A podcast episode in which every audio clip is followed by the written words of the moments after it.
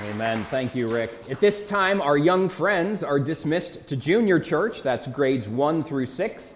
And if you have ever wondered what your young person, grades 1 through 6, experiences in junior church, you are always welcome to accompany our youth and children's workers as they head in that direction. Believer, God loves you too much to just sit there and let you waste your life. When I first became a believer, I honestly had no idea where I was supposed to start reading in my Bible, but everyone told me, well, now that you trusted Christ as your Savior, you, you ought to start reading the Bible. And so you know what I did? Picked it up, and I'm like, and I wound up in the book of Haggai. How many of you, before today, or as they say in the South, Haggai, how many of you have ever heard of the book of Haggai prior to today? All right, so a few of you have heard of this guy. This is where I wound up. I had no idea, and I'm like, well, at least I'll start at the beginning of that. And I'll tell you what, I didn't know the context, and I didn't know exactly when it happened, and I didn't know who everybody was in it. But I'll tell you what, God spoke to me. And I remember it was the first time that I really read God's word for myself, and I felt like I got something out of it, and I was excited. And it remains to this day one of my favorite passages because it's both wonderful and uncomfortable. It's both wonderful and uncomfortable. In Haggai, chapter 1, we'll be there in a minute. I'm just going to announce that because it may take you a minute to get there. It's okay. If you need to look, at the table of contents in order to find where that is, that's fine. If you have an old Scofield reference Bible, King James Version, it is 962, which helps about three of you. Page 962. I understand that that's not what everybody has with them. But many people, many believers go through seasons where nothing seems to work. Nothing is easy. Everything feels like it's stacked against them. Things are breaking down. Things aren't where they're supposed to be. Problems arise problems with people, problems with your health, uh, problems with work. Just you, you feel like what is going on? Everything is pushing against me. And what is that? Well, it could be many things, but one of the things that it could be is God is trying to get your attention. God is trying to get your attention. In fact, He might be behind why things feel like they're not working out. And you say, well, hold on a second. You mean God could be behind why it feels like nothing works and why nothing is easy and why everything is so difficult? And I would say to you, yes. And you might respond, well, doesn't God love me? He does. And in fact, one of the reasons that you know He loves you is that He is trying to get your attention about something that is going on that is dangerous for you, that you ought not be involved in. He is getting your attention. Why would God make your life harder? Because there's a connection between the difficulties you're experiencing and something in your life that either ought not be there or ought to be there and is missing. You say, I'm, I'm tired of these problems and, and I can't keep going with it. That is a very good place to be. Very good place to be. God's people were experiencing great difficulty, and God tells them that He was behind all of it. So let's see why God would do such a thing. And Haggai chapter 1 and verse number 1, the Word of God says this In the second year of Darius, the, the king, in the sixth month, in the first day of the month, came the word of the Lord by Haggai the prophet unto Zerubbabel, the son of Shealtiel, governor of Judah, and to Joshua, the son of Josedech, the high priest, saying, Thus speaketh the Lord of hosts, saying, This people say the time is not come, the time that the Lord's house should be built. Then came the word of the Lord uh, by Haggai the prophet, saying, Is it time for you, O ye, to dwell in your sealed houses, and this house lie waste? Now therefore, thus saith the Lord of hosts, Consider your ways. Ye have sown much, and bring in little. Ye eat, but ye have not enough. Ye drink, but ye are not filled with drink. Ye clothe you, but there is none warm. And he that earneth wages, earneth wages to put it into a bag with holes. Thus saith the Lord of hosts Consider your ways. Go up to the mountain and bring wood and build the house, and I will take pleasure in it, and I will be glorified, saith the Lord. Ye looked for much, and lo, it came to little. And when ye brought it home, I did blow upon it. Why, saith the Lord of hosts? Because of mine house it is waste, and ye run every man unto his own house. Therefore the heaven over you is stayed from dew, and the earth is stayed from her fruit. And I called for a drought upon the land, and upon the mountains, and upon the corn, and upon the new wine, and upon the oil, and upon that which the ground bringeth forth, and upon men, and upon cattle, and upon all the labor of the hands. Then Zerubbabel, the son of Shealtiel, and Joshua, the son of Josedech, the high priest, with all the remnant of the people, obeyed the voice of the Lord their God and the words of Haggai the prophet, as the Lord their God had sent him. And the people did fear before the Lord. Then spake Haggai, the Lord's messenger, in the Lord's message unto the people, saying, I am with you, saith the Lord. And the Lord stirred up the spirit of Zerubbabel, the son of Shealtiel, governor of Judah, and the spirit of Josedech, excuse me, Joshua, the son of Josedech, the high priest, and the spirit of all the remnant of the people, and they came and did work in the house of the Lord of hosts, their God. Let's pray together. Father, in this hour, we ask once again for your blessing. Open the scriptures to us. In Jesus' name, amen. So, this is a time in the history of God's people that is after they were exiled. We'll back up and we'll, we'll remember how God took Abraham and made a great nation out of his family. And eventually, that nation was brought into the promised land that God had for them. And they, they grew and they were blessed. But there came a time when they started to take the foreign gods, little g, of the people around them, and the behavior that those people had, which was against God, and they began to rebel against the Lord the true and living God, the God of Abraham, Isaac, and Jacob. And God would send prophets to them to call them back into the right of way, and they wouldn't listen. And he'd send more people and to call them back in, and they would beat them and mock them. And then eventually they would imprison or kill these prophets, and they would so they were so hard-hearted, God's people refused to listen to the men that God sent to them, that God eventually took his hand of protection off of Israel and allowed Israel's enemies to conquer them. The kingdom was split at this time, and the northern kingdom was taken away first, and they were taken captive.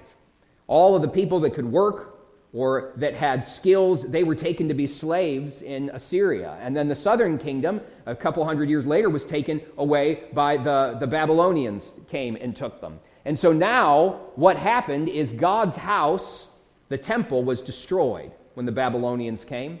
The city was burned with fire. It was in a terrible way, and there were only the dregs of society left, and some foreigners might have moved into it, but God's people were in exile. They, they didn't have the, the altar to burn their sacrifices, they didn't have the house of the Lord to go into. They were in a foreign land.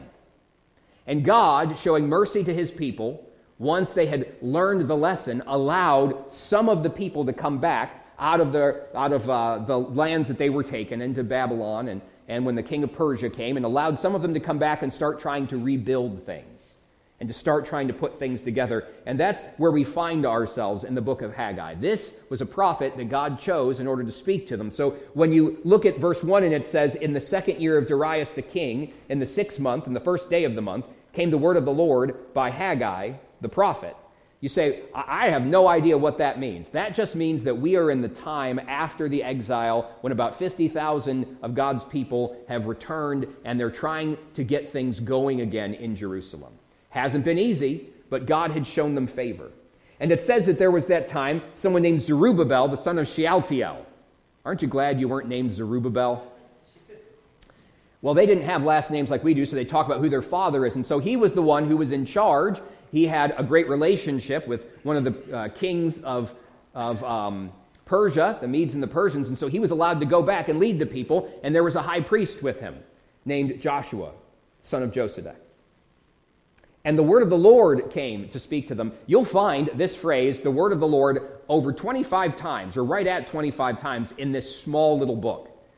Haggai had no doubt that what he was delivering was God's word. He had no doubt that on whose behalf he was speaking, it was the Lord. And in verse 2, he says, Thus speaketh the Lord of hosts, saying, This people say, The time is not come, the time that the Lord's house should be built. So, what happened about 16 years ago is, from what we're reading, is they got back, they got the altar going, they laid the foundation for it, but then they ran into some hardship. They ran into some problems, and they quit. They stopped rebuilding. They didn't finish it. They didn't finish it. And what they kept saying is, it's not time yet. It's not time to do that. I know we need to build it. I know we need to get back after God's work. I, I know that that needs done. But now is not the time. Things are hard. Things are hard. Harvests aren't very good. Food production isn't very good. The economics of the kingdom aren't very good right now where we're living. Things, things are bad. Things are bad, and it's really not the time for us to read. That's, that was the party line of God's people in this moment. Verse number three. Then came the word of the Lord by Haggai the prophet, saying, Is it time for you, O ye, to dwell in your sealed houses, and this house lie in waste? So he's saying, you tell God it's not time to work on his house, to rebuild his house, to get his ministry going again so that the sacrifices can go properly. You say it's not time, but is it time for you in your house, which is sealed or paneled or well built and well decorated? You got time for that, but you don't have time for God. You've got time for that, but you don't got time for God. The people of Jerusalem had become spiritually apathetic. You say, what is apathetic? Well, let me give you an, an illustration for it. You walk up to a 13 or 14 year old young man and you say hello to them, and the noise that they make back at you, mm, that is apathy. They just don't care. I would walk in my house when my kids were younger, and it's daddy's home, and they run and they give you a hug and all of that. And now the kids get a little bit older, and you walk inside and, and you say, hey, and they're like, bruv, like, what just, what just happened? It is God's people were not interested in God anymore. They were not interested in God. They weren't against God. They weren't like in terrible sin, but they had gotten distracted with their own lives and their own houses and their own things that they were dealing with. And it went on year after year. And they said, Well, it's not time yet. It's not time yet. We're, we're working on all of this stuff and we're busy trying to get this done. And the word of the Lord comes and he says, You're saying it's not time to work on God's house, but you've got plenty of time to work on your own. They allowed their previous hardship to make them stop. You know what I love? I love when I see people going through hardship, and that's the thing that drives them closer to the Lord. I loved it because whenever you run into trouble, you're either going to get bitter against God and be angry. How could you do this to me? How could you let this happen? Or you could say, I need God more than ever before. What am I going to do? This situation is hard. And so you can either allow God, allow the circumstances to make you reject God or make you draw closer to Him. The people had rebuilt their own houses, affairs, and their own enterprises, but they had no time for the Lord. And so the Lord asks them this question Now, therefore, verse number five, thus saith the Lord of hosts, consider your ways. Consider your ways. It sounds like he's saying, think about uh, what it is you're doing. But actually, he's, he's, he's asking a little bit more than that. He's saying, How's that going for you? Consider how things have been going. Consider your circumstances. What's going on in your heart? What's going on in your lives? You, you, you see that the Lord's house lies in waste and you've got time for yourself, but you don't got time for the Lord. And then he says, Well, how's that going for you? Consider your ways. Verse number six Ye have sown much and bring in little. So they're out in the fields and they're working, and just about everybody got a living, made a living off of the land in some way. And so they, they go out and they're putting seeds in the ground. This is what they're going to eat. This is what they're going to sell. This is how they're going to have an economy. And they need to get the economy back running. They're just back after the exile, and things are rough. And so they're, they're putting stuff into the ground and they're waiting for it to grow and they're waiting for the harvest. And when the harvest comes over these years of having let God's house lie in ruins, it's not very much. They, they sow a lot, but they bring in very little. You eat. You eat, but you have not enough. You ever eaten and were hungry again right afterward? Right? You probably had that happen with fast food, right? It's not, it doesn't have all the nutrients in it that your body wants, and so you're like, I just had a Big Mac, but I could have another one. You say, What's that? That, that's, that's an idea of what's going on here. They eat, but it's not enough. It doesn't satisfy. It says that they drink, but their thirst is not quenched. They clothe themselves, but they're not warm. And he that earneth wages, earneth wages to put it into a bag with holes. You ever reached into your pocket expecting to find something there and it's not there? But you know what you do find? A hole. And your fingers go right through the lining in your pocket, and you think, oh man, somewhere walking around today, it fell right out. And now I don't know where it is. If you got money, these silver coins that you would have been used to using, because they would have used coinage, and you put it into a bag and it had holes, what can you expect to happen? It's going to fall out, isn't it? It's going to be like, I put in five, but now there's only three. I put in 10, but now there's only seven. Now there's only, what, what's going on? It's never enough. So they're, they're trying to restart the, the economy. They're trying to take care of their needs. They're working on, on all that's important to them. And they're working hard. They're not lazy. But it's not enough. It's not enough. And God says in verse number seven, Thus saith the Lord of hosts, consider your ways. He said, How, how is that going for you? You're, you're saying that there's not enough time and you're working really hard and you're not getting a whole lot back with it. Maybe there's a connection between the Lord's house lying in waste and the fact that you're having so much trouble. In verse 8, he says, Go up to the mountain and bring wood and build the house, and I will take pleasure in it and I will be glorified, saith the Lord. He says, Now is the call to action.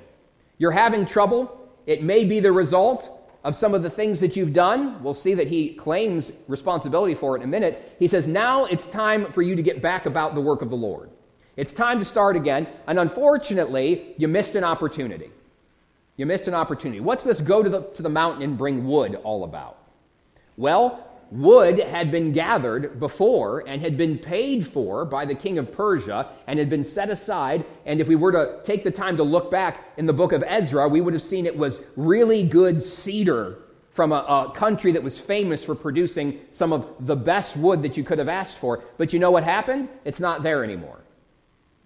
I don't know if it sat idle when they were getting harassed by the Samaritans that were around them when they were trying to rebuild the first time. I don't know if it was when they got pressure from the Persian government to hold off. I don't know what made them stop, but they stopped. And so either that wood sat there unused and rotted away, or perhaps even worse, there's a reason why their houses are sealed or paneled, and the Lord's house isn't because they took what was set aside and what was given for the Lord, and when they ran into hardship, they decided that they were going to go on their own and they were going to take care of themselves and their own things, and they may have used the very thing that the Lord had miraculously provided for them in order to take care of themselves instead of to honor the Lord.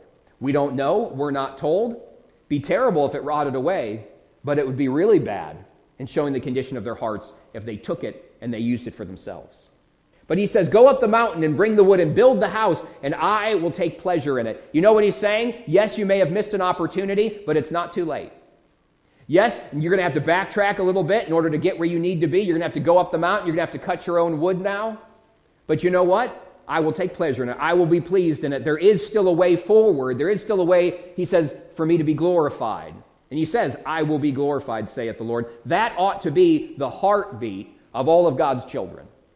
If you know Jesus Christ as Savior, if there was a moment when you asked God to forgive your sins and be your Savior, believing that Jesus died for you, was buried, and rose from the grave, then, then you are a believer. Your sins have been forgiven. When God looks at you, He doesn't see your failures, He sees all of the beautiful righteousness of the Lord Jesus. It's like our account was replaced with His. When He sees us, He sees His Son, He welcomes us into heaven, adopts us into His family, gives us Himself in the person of the Spirit to live with us, we ought to be bursting with gratitude and with joy, and we ought to want God to get the glory due unto His name.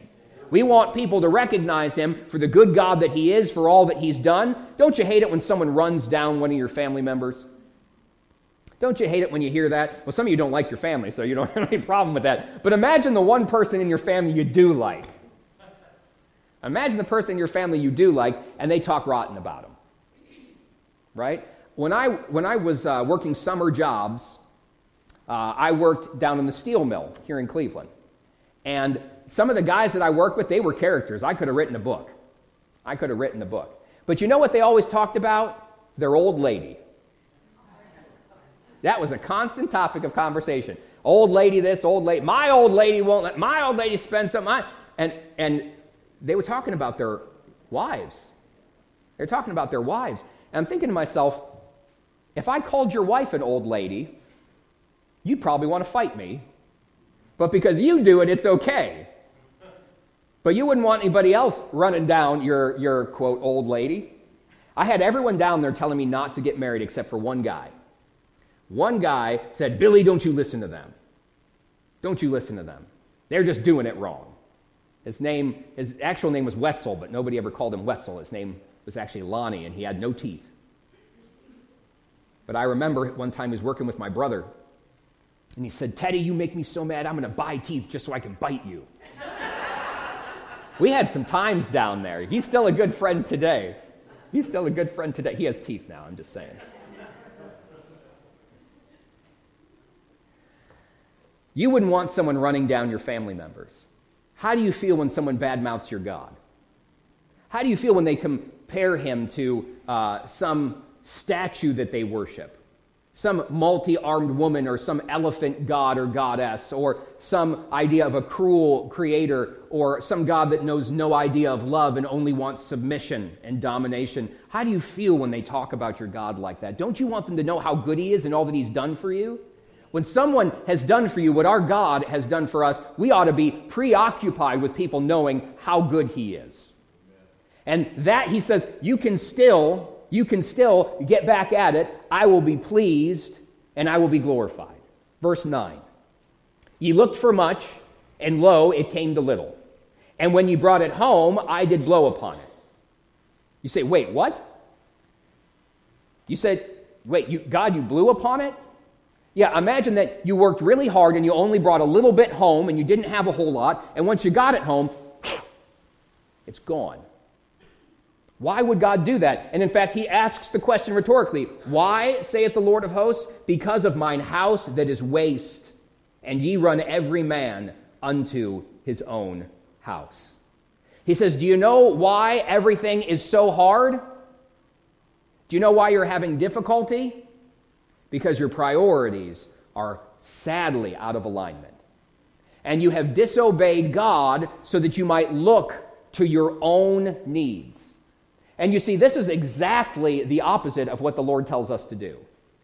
The Lord Jesus Christ tells us in the New Testament that we seek first the kingdom of God and his righteousness. All of that other stuff that they were so busy after will be added unto them. Instead of seeking after the stuff of life, do you need to eat, by the way? Yes. Do you need to drink? Yes. Do you need shelter and clothing? Absolutely. Wages? Yes. A job? Yes. All of those things are necessary, but the priorities were sadly, sadly out of alignment. And so instead of saying, God, you're first, you have the preeminence, instead of feeling about God as they should have, they put him on the back burner and they took care of themselves, or at least they tried to. And you know what God said? Not going to let that work. I am not going to let that work. Why, saith the Lord of hosts? Because of mine house that is waste, and ye run every man unto his own house. Verse 10 Therefore, the heaven over you is stayed from dew, and the earth is stayed from her fruit. And I called for a drought, verse number 11, upon the land and upon the mountains and upon the corn and upon the new wine and upon the oil and upon that which the ground bringeth forth and upon men, and upon cattle, and upon all the labor of the hands. You know what God did? He just decided it wasn't going to work. He just decided it wasn't going to work. Now, the, the people that don't know God can scheme and swindle and manipulate and throw people under the bus and trample over others to climb the ladder. The people that don't know God, who are of this world, might be able to use the tools of this world in order to get what they need. But God says, not my kids. My kids aren't going to do that. My kids are going to behave differently. You've experienced that as a child. You went to your parents and they said you're not allowed to do something. And you say, but so and so is allowed to do it. So and so's mom said it was okay. Well, you're not so and so, and I'm not so and so's mom.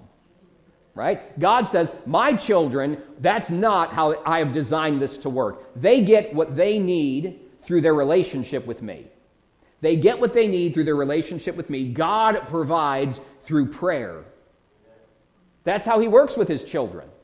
And when we try and go back to the world and do it the world's way, you're going to find out it doesn't work. God took all of nature and turned it against the children of Israel because he was so committed and loved them so much, he was not going to allow them to waste their lives. Because what they were working on and what they were doing would never last. Only the things that are done for Christ will last. Only the things that make a difference for eternity will matter. Do, do any of you get upset when your kids watch too much TV or play too many video games? Any of you get upset at that? Any of you get, are bothered by that? I'm a little bothered by that. Now, I played my share of video games, right? I'm not going to pretend I didn't. I watched my share of television. But it bothers me just to see them sit there and not do anything. Even if it's their time to just not do anything. But because I'm not allowed to sit there and do nothing, neither are they. Go mow the lawn, right? Clean up your room. No, we don't let them sit there and do all that they want to do whenever they want to do it because they wouldn't make the right choices. God is so wise, and He sees His people, and He sees His people working on these little houses and working on their own little projects with their own little passions, and, and you know what? None of that's going to last. And so He says, you know what? We're going to make that not work. We're going to make that not work. I'd like you to, to just for a moment turn your heads around and look at the back of this room. You see, do you see the doors? We've got two doors leading out into the hallways, right? Imagine that one of those doors is the right way to go out, and one of them is the wrong way. Or let's say it like this one of those doors is the way that God would want us to leave, and one of those doors is the way that He doesn't want us to leave from this room. Now, if you went to one of the doors and you weren't sure which one it was, but one of them was stuck and wouldn't open, and one of them would open, which one would you go through? Well, you go through the one that was open. Sometimes God will make sure that the wrong way is stuck so that you can't go any further down that path. He says, I'm not just going to let you sit there and ruin your life because when you and I step outside of the path of obedience, the path of blessing, we get in trouble. We expose ourselves to all sorts of problems from the enemy and from the chastisement of God. Don't think that God here was just judging them for their sins. It's, it's beyond that. He was chastising them, He was correcting them as a, a parent would do with a child to get them back where they needed to be so that they could have the blessing of God. Do you think God wanted His people fed? Is He able to do it? You think God wants people to have clean water and things to drink? Is He able to do it? You think He wants them warm in the winter? You think He wants them protected from the elements? Is He able to do it? Yes. Absolutely, he's able to do all of those things. And so he was trying to get them to get the right order down and the priority of their lives. Verse number 12. Then Zerubbabel, the son of Shealtiel, and Joshua, the son of Josedech, the high priest, and all the remnant of the people obeyed the voice of the Lord their God and the prophets, excuse me, and the words of Haggai the prophet, as the Lord their God had sent him. You know what they did?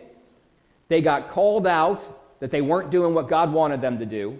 They were explained that the reason that things are going so hard and going so wrong, your difficulties, are directly connected to your disobedience.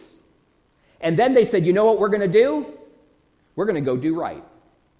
We were supposed to build the house. We left off because we ran into some trouble. We should have returned to it, but we didn't. We got apathetic, but now we're going to get back at it. And you know what I love about this? Haggai had to come and deliver this message, even to Zerubbabel and Joshua. I want you to think for a second. Zerubbabel is the one who, as the governor, as the captain, who led the people back out of captivity to come. He was the one who should have had the heart for God's city and for God's house the most. And if Joshua was the high priest, where do you think the high priest is supposed to work? This is a tough one. right? In the temple. You mean the temple that's not built yet? Yeah, that one. You think if anybody would be passionate about it, but I want you to know you might be in a position of leadership, you might be a pastor, a deacon, a Sunday school teacher, and you can still become apathetic to the things of God and need a wake up call.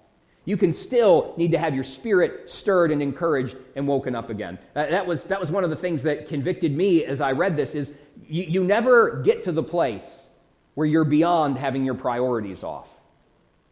At the one time, I'm sure Zerubbabel and Joshua had the right priorities, but as the needs of the people and the distractions and their own houses, and I got to have somewhere to take care of all of this, they left off. They left off. But now they've returned and they've put God in his rightful place. Notice at the end of verse 12 it says, And the people did fear before the Lord. Remember, when we talk about godly fear, we're talking about reverence and respect. It's the kind of thing where if you were meeting with someone important, you would behave in a proper way. You wouldn't take a phone call right in the middle of speaking with them. You would listen to them. You'd make eye contact. You'd try and hear what they had to say out of respect for them. You would be afraid to dishonor them, afraid to be rude to them, afraid to waste their time. And in the same way, they come before the Lord, and finally, God, who was not really on their radar for 16 years, is now back in his rightful place. And they say, We're going to get after this. And in the next verse, I love it because people oftentimes stop here. But the next verse, we need to read together.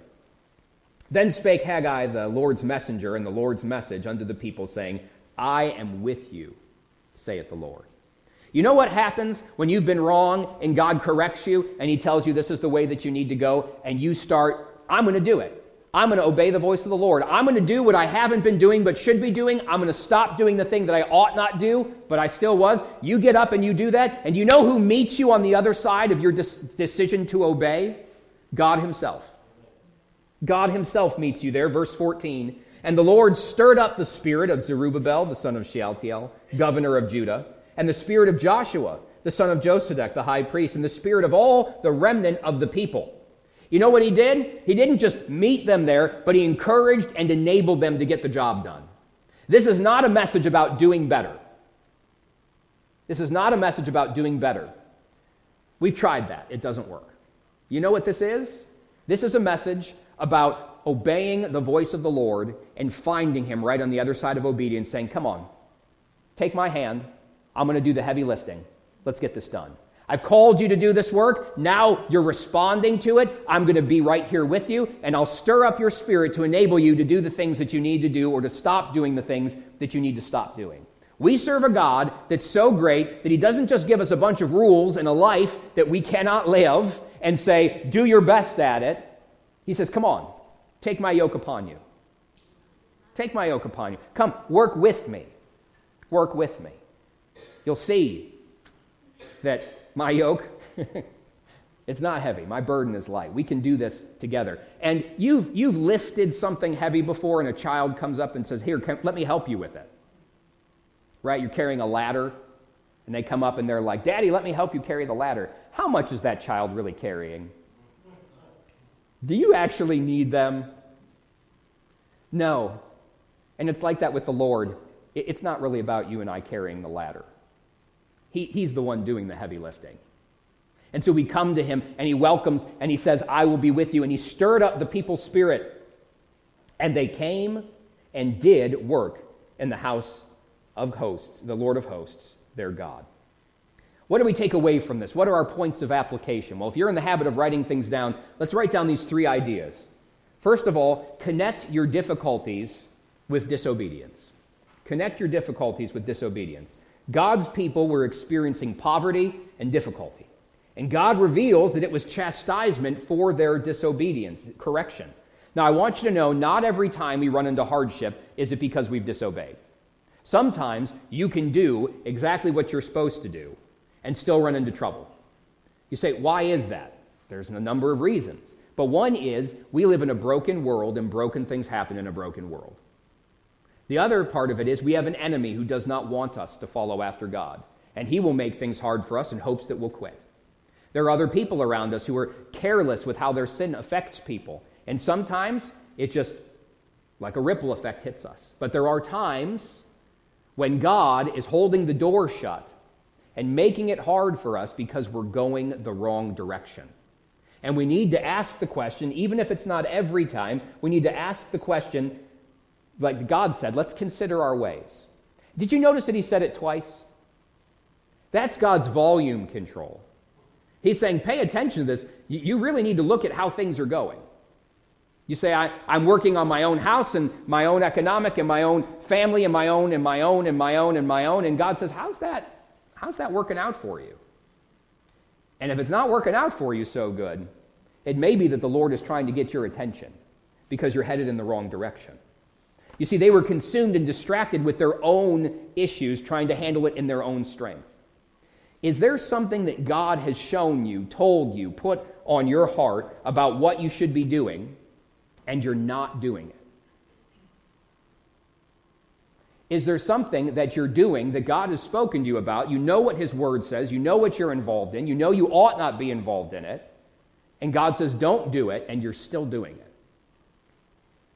If so, and you feel like everything is difficult, and it's like nature itself has been pitched against you and it's not working out, I want you to know it may not be a coincidence. It may very well be God trying to get your attention so that that will change. He's not trying to be mean to you, He's trying to keep you from wasting your life on things that don't matter because we only have this one life. This sermon series is about the stewardship of life, managing what we've been given so that when this life is over and we stand before the Lord, it's a very good day. It's a day where He says, Well done, thou good and faithful servant. It's a day where we enter into an abundance of reward and riches that are laid up for us in heaven. And I want you to know it's not too late. He said, if you get up and you build the house, you may have to backtrack a bit, but if you get up and you do what God has asked you to do, I'll still be pleased. There's still time. I'll still be pleased, and I'm going to help you in it. The second thing that we see challenged here is to return God to his rightful place. To return God to his rightful place. God's people heard the correction from the prophet. They'd become apathetic. They just didn't care that much about God anymore. Their priorities were twisted. God became an afterthought. And they said, I've got no time for that. I want you to know, we've said it before in this sermon series, but you and I cannot wait for an easier season to serve God. It's not coming. I remember thinking when I was in college, once I get my own place and I'm out of here, I'll be able to do a better job with reading my Bible and praying. When I don't have all these roommates around, it's going to be so much easier. And then you think to yourself, well, when, when my family's settled and the kids are a little bit older, there'll be more time. You say, well, when the kids are out of the house, when I'm no longer working, there's going to be more time. And you know what? It never gets easier, does it? Some of you, with, with years, you're, you're shaking your head and you're like, nope, that's not how that ever works. You and I cannot wait for an easier time to serve the Lord. It's just not coming. We're going to have to make the decision in the midst of the hardship to step out by faith and to put Him in His rightful place. We need to surrender to God's kingdom and God's will and not our own kingdom. You see, they were building their own kingdoms, they were doing their own will. And Jesus taught us in the model prayer that after we praise God's name, the next thing we need to do is surrender. Thy kingdom come, thy will be done. Lord, it's not about my kingdom, not about my marching orders, it's about yours. Because these are the things that truly last. And on the, the other side of it, that's the way to actually get the things you need. It seems counterintuitive, but a lot about the ways of the Lord are. You think, I need that, I need to go after that.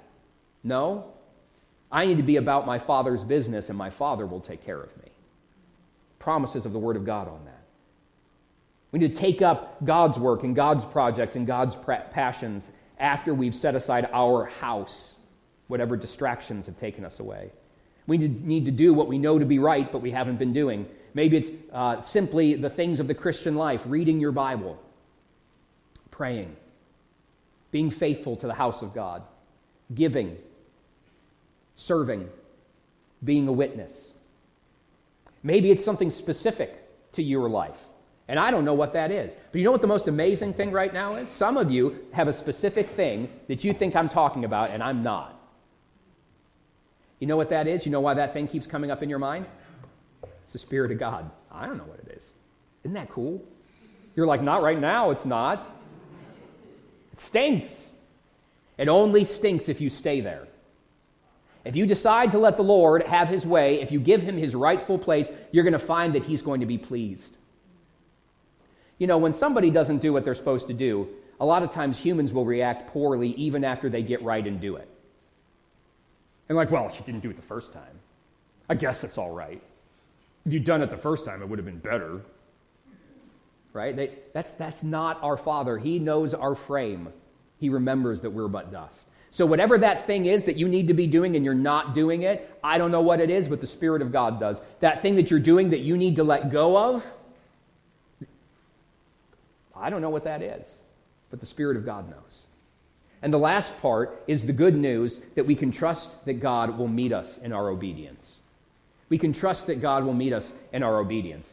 They repented and they began to do the work, and God immediately showed up and said, I'm with you. And He stirred up their spirits so that they would be encouraged and enabled to do it. Enabled meaning that they had everything that they needed to get the job done. May not be easy. They're going to have to go up the mountain, they're going to have to cut the wood. They missed that. That boat sailed. But they do have an opportunity to still get the work done. Trust that He'll meet you there. You say, I don't know how I'm going to do it. I honestly don't know. I know what I'm supposed to be doing, but I have no idea how I'm going to do it. I don't know how I'm going to start reading my Bible, right? I just, I honestly don't know how I'm going to read my Bible.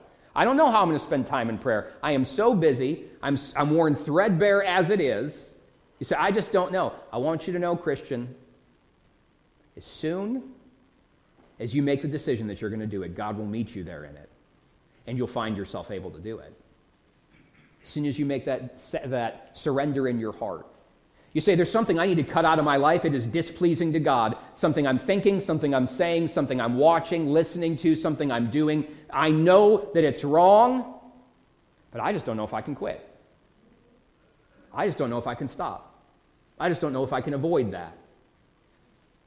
The moment that you make the decision to trust God and to step out by faith, you will see God work. You see, that's really how the Christian life works. It's two sides. We trust, God works.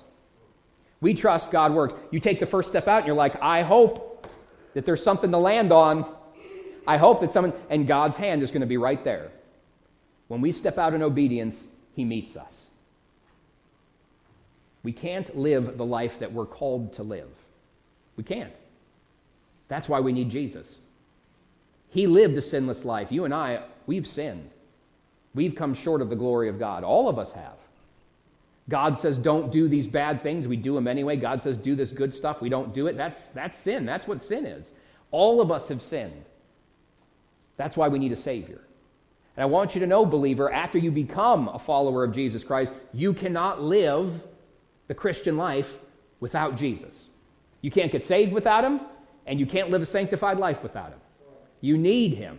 And just like He showed up when His people got right and made it happen, same can be true for you.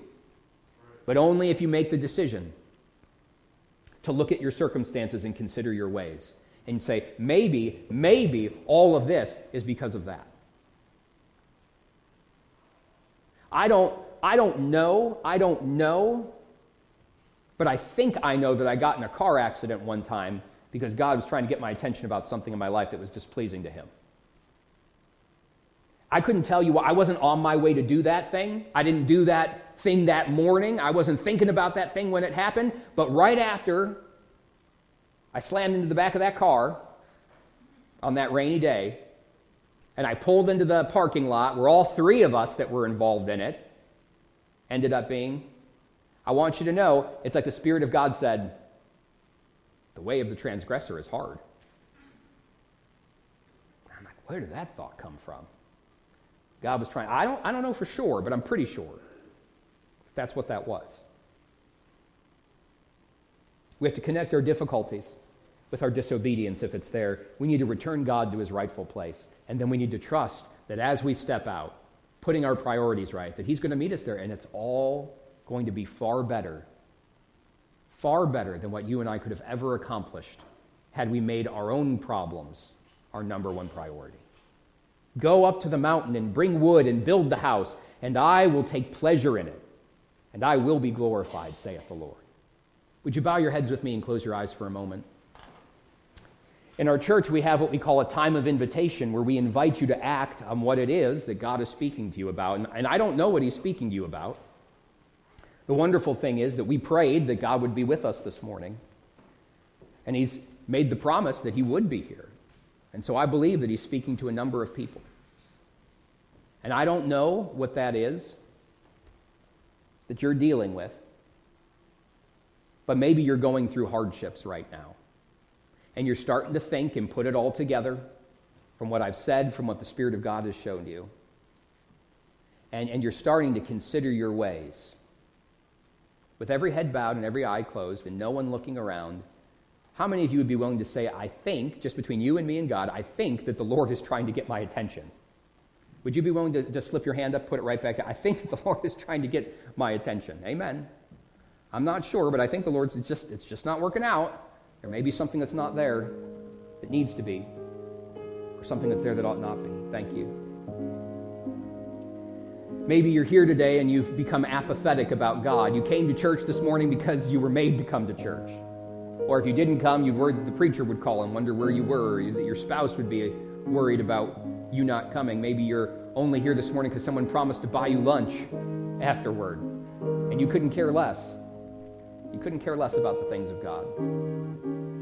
But you say, oh, I need, I need that stirring. I need to return God to his rightful place. I need to return God to his rightful place. I've allowed other things to creep in, distractions, Personal things have become too big career, family, hobbies, money. And I need to put God back in this. Just between you and me and the Lord with no one looking around. Just slip your hand up and say, I am correcting my priorities today. Anybody like that? I'm correcting my priorities today. Amen. Amen. Praise God. I'm correcting my priorities today. Me too. My hand's raised with you, friend. Me too. Maybe you know what you need to do, but you're just worried you can't do it. Maybe you've tried before and it hasn't worked. Well, I want to encourage you don't, don't try for the thing. Come to the Father and let Him provide for all of those things. Put His kingdom first. Maybe you're here today and you've never trusted Christ as Savior. In just a moment, we're going to stand and sing and I'll be down here at the head of this aisle. Just slip out of your seat and come and let me know and say, Pastor, I'm not sure I'm saved. And someone will take you aside privately, a gentleman with a gentleman, a lady with a lady, and they'll show you, they'll show you from the Word of God how you can know for sure that your sins are forgiven and that heaven's your home. Maybe you've never followed the Lord in believer's baptism since you've been saved. Maybe you want to put your life and influence in this church as a member and you want to join the church. Maybe you just want to come to a place of prayer and say, Lord, thy will be done, thy kingdom come. Whatever it is, would you say yes to him? Father, we give this time to you, asking you to work in hearts. I thank you so much for getting my attention once again. I pray that all of us would have a, a blank check that we just hand to you. And we say, Yes, Lord, whatever it is. In Jesus' name we pray. Amen. Let's stand together as we sing.